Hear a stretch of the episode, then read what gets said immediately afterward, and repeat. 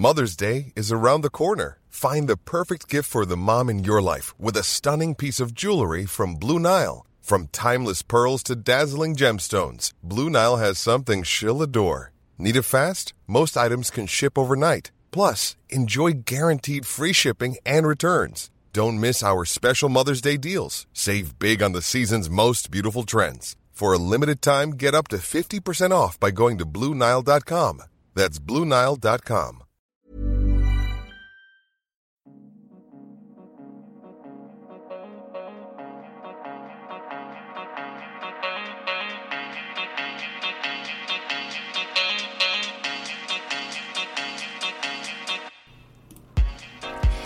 Hello à toutes et à tous et bienvenue dans Métropolite. Ce podcast part à la rencontre d'expatriés vivant en France et prêts à partager avec nous la cuisine de leur origine et à nous en dire plus sur leurs habitudes alimentaires. Le but de ce podcast, c'est de tendre le micro à des gens comme vous et moi, qui peuvent nous donner un éclairage sur des gastronomies que souvent nous ne connaissons que très peu. Bien sûr, c'est bien beau de parler, mais c'est mieux de manger. Alors à la fin de chaque épisode, mon invité et moi partirons à la découverte d'une adresse censée offrir des plats qui se rapprochent le plus de ce qu'ils mangent quand ils sont dans leur pays d'origine. Alors c'est parti, bouclez vos ceintures et embarquons cette fois pour l'Iran avec Cyrus.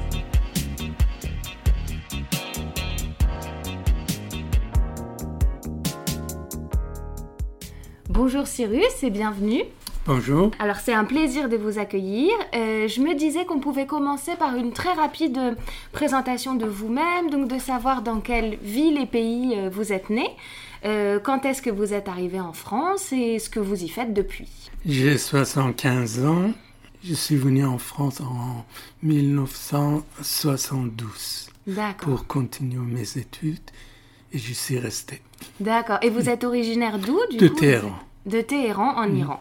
Et vous êtes en France donc depuis un, bon moment maintenant. On va parler ici donc de gastronomie, de nourriture euh, iranienne, de cuisine iranienne. Euh, moi, je vous avoue qu'en fait, je, ne connais absolument rien à cette cuisine. Euh, cependant, j'ai quand même quelques images qui, je pense, en fait, sont dues à, des, à des inspirations voilà, qu'on a de la nourriture orientale. Donc, je vais vous donner quelques idées que moi j'ai en tête et vous allez me dire si, selon vous, c'est avéré ou pas en Iran. Pas de problème. Donc moi j'ai une inspiration orientale de table euh, avec plusieurs euh, petits plats, euh, un peu à la façon des mezzés libanais. Est-ce qu'en Iran c'est comme ça, c'est des petits plats ou, pas? Non, il y a des, comment dirais-je, on peut dire ragoûts qu'on mange avec le riz. Il y a plusieurs ragoûts. Viande, courgettes, aubergines, tomates. Donc les légumes méditerranéens. Absolument. D'accord, donc c'est plutôt des gros plats à base de viande, de légumes, et vous parliez du riz. Euh, mhm. c'est un élément essentiel. Essentiel. J'avais aussi en image dans ma tête les boissons chaudes. Moi, j'ai pensé en fait au, au thé à l'oriental, donc surtout au Maghreb, en fait, vous savez, dans ces théières qu'on verse de très haut à très bas. Et j'ai pensé au café euh, à la turque. Est-ce que ça, ça, parle en Iran ou? Le boisson, c'est, on peut dire le thé noir. Le thé noir, d'accord. Euh, parfumé à quelque chose Non, pas vraiment. Oui, on peut ajouter l'autre rose, mais en principe, non. Mais ça se fait. Et est-ce que c'est une boisson qu'on boit plutôt euh, après le repas Après le repas. J'avais aussi une image pour le coup un peu floue, euh, surtout du petit déjeuner. Euh, je m'imagine quelque chose de salé. Alors là, c'est encore mon imaginaire qui revient un peu à la Turquie, donc avec du pain, du fromage, des olives. Est-ce que c'est ça a quelque chose à voir? Du pain, du fromage, mhm. du thé. Du pain, du fromage et Ça, c'est traditionnel. D'accord. Quel, quel, type de pain? J'imagine que ça n'a rien à voir avec notre baguette. Non, c'est différent. Trois sortes de pain. Oui, on dit sangak, toftoun, lavoche. Peu une sorte de galette, même parfois plus large. D'accord. Et hmm. pourquoi il y a trois noms? Est-ce que c'est des différences de texture? Trois cuissons différents. Trois pains différents. Cuissons différentes, ok. Hmm. Farine de blé en Absolument, oui. D'accord. Et, euh, et, le fromage, donc c'est... comme le, le, fromage grec. Euh, un peu comme la feta, feta du coup? exact. Il s'appelle panir ah, et c'est marrant parce que le panir, pour le coup, c'est un fromage que moi j'ai goûté pour la première fois en Inde. C'est du lait de vache entier, euh, caillé avec un tout petit peu de vinaigre, et ensuite ils en forment un bloc qu'ils coupent en petits carrés. C'est exact, à peu près pareil, c'est ça. D'ailleurs, il y a un mot qui ressemble au pain indien qui s'appelle nan. Le nan Oui, en, Iran aussi on dit nan. Donc vous voyez, c'est marrant parce que moi, en fait, j'étais partie d'un concept où la nourriture iranienne était près- proche de la nourriture euh, orientale, voire maghrébine. Et en fait, pas du tout. On Non, trouve plutôt des similitudes. différent. D'accord, c'est totalement différent. Et on trouve quelques similitudes avec l'Inde. L'Inde, la Turquie, la Grèce. Tout ce beau bassin. Alors ensuite, je me demandais si on pouvait parler en fait des plats euh, qui revenaient souvent sur la table quand, quand vous viviez en Iran. Il y a un plat populaire, c'est un ragoût pas très concentré, très liquide, qu'ils le mangent avec du pain. Autrefois, la majorité des Iraniens, ils mangeaient ça. Il s'appelle obgusht.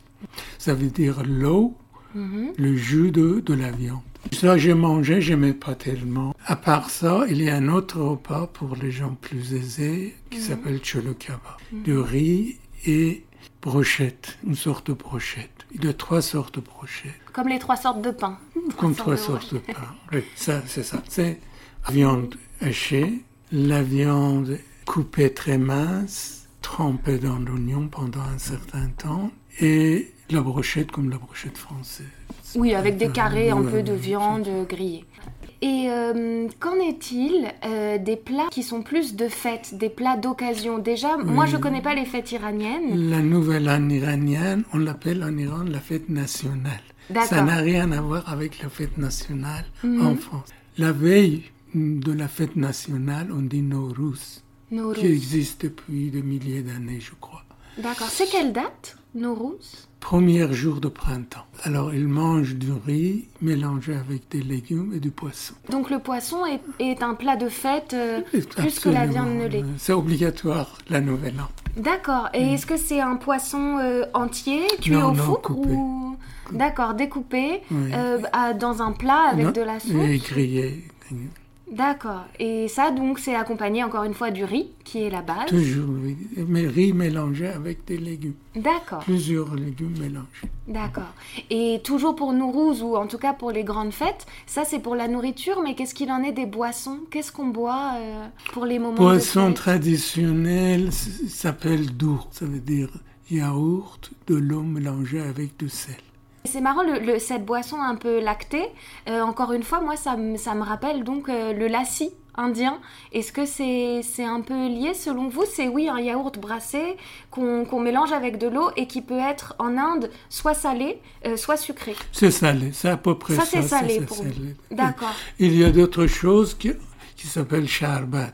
En Inde aussi, il s'appelle charbot ou shorbot, je crois. C'est la même chose. Et est-ce que euh, cette boisson, elle est faite pour apaiser les épices, un peu comme en Inde, ou est-ce que la nourriture iranienne euh, n'est pas spécialement relevée? Pas forcément relevé, non, non. C'est pas piquant. C'est pas cuisine, piquant. non. Ok, très bien. Euh, donc ça, c'est pour tout ce qui est salé, tout ce qui est boisson. Et est-ce qu'il y a des desserts de fête particuliers? Oui, on peut manger des- des- des- toujours des choses sucrées. Par exemple, bamier, zulbia, halva. Et qu'est-ce que c'est tout ça? C'est des pâtisseries? La c'est pâtisserie des- iranienne, par exemple, halva, il y a une ressemblance avec le halva maghrébin ou arabe. Dans la boulangerie arabe, on le voit. Ça, il Mhm. D'accord. Mhm. ressemble. Zulbia, par exemple. Je crois qu'ils disent la même chose. Donc c'est des, oui, c'est des petites pâtisseries qui accompagnent le thé. Donc ça c'est pour euh, tout ce qui est repas euh, de fête, donc en l'occurrence pour le Nourouz. Moi je me demandais depuis que vous êtes en France, est-ce qu'il y a des aliments, alors que ce soit sucré ou salé, des boissons ou à manger, des aliments qui vous manquent en fait et que vous ne trouvez que en Iran? Les ragoûts qu'on peut pas faire bien, Mm. ou bien je sais pas le faire. Mais à part ça, je fais du riz moi-même, et Mm. avec un peu de kebab de temps en temps. Et le kebab c'est comme on l'entend, Comme euh, les kebabs turcs. comme le kebab turc. Ok, C'est Le brochette que j'ai dit, en Iran, on dit kebab. Il d'accord. s'appelle kebab. Ok. Mais il ressemble au kebab turc. D'accord, mais rien à voir avec euh, la viande qui tourne sur la Non, broche. ça, c'est turc, ça. Ça, c'est turc et grec. Ça existe en Iran, Hmm, mais c'est pas vraiment iranien. D'accord, ok. Le, le kebab iranien, c'est les brochettes. Oui. D'accord. Euh, donc ok, il n'y a pas, il a pas de choses spécialement qui vous, qui vous manquent en tout cas, mais que euh, à part mis, mis à part des plats cuisinés qui, qui ont pas le même goût. quoi, On peut que pas vraiment utiliser le mot manque, mais oui, de, de temps en temps, on a envie. Ça marche. Alors moi je me demandais s'il y avait donc des plats, comme en Iran, que vous aimez cuisiner vous-même. J'ai entendu parler d'un un fameux plat euh, donc de riz, où si j'ai bien compris, vous devez faire cuire le riz dans une poêle, et il arrive à une telle cuisson que le fond devient un peu caramélisé. Oui, C'est on le dit seul... D'accord. roulec. Oui, je le fais de temps en temps ici. Oui, je peux le faire, je mange. Oui. C'est fait, un peu dur à manger. ouais, j'imagine. Les Iraniens l'aiment beaucoup. Et le concept, c'est vraiment qu'on laisse cuire, quoi. On laisse cuire jusqu'à ce Oui, que ça pour brûle. cuire le riz iranien, il faut laisser. Donc, en tout cas, vous arrivez quand même à faire quelque, voilà, quelque Oui, chose oui, qui vous rappelle le pays Mm. ici. Et, euh, et maintenant, bah, la, la question fatidique que je me pose, c'est euh, est-ce qu'il y a un restaurant dans lequel vous arrivez à retrouver euh, le goût du pays? À ma connaissance, il y a trois ou quatre restaurants. Deux restaurants dans le 15e, un restaurant dans le 16e, un restaurant au Châtelet et un restaurant Paris 9e, je crois. C'est peut-être le meilleur parce que c'est à volonté Uh-huh. et c'est très varié. Vous pouvez goûter plusieurs repas.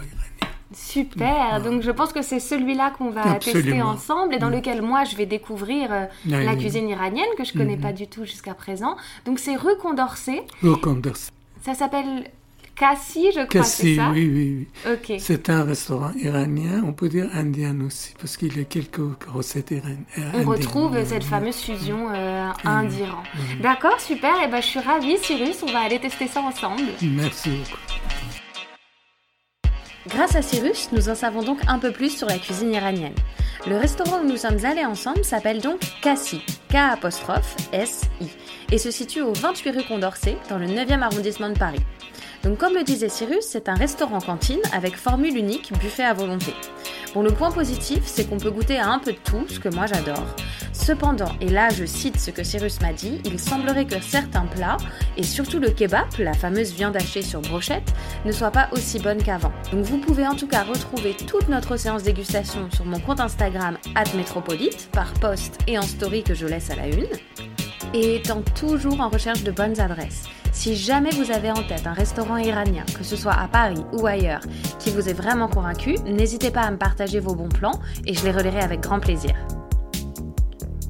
De même, si vous avez des avis et des commentaires à partager sur cet épisode, je suis plus que preneuse. Et enfin, si ce podcast vous a plu, n'hésitez pas à m'attribuer une pluie d'étoiles. Et à bientôt pour une prochaine destination.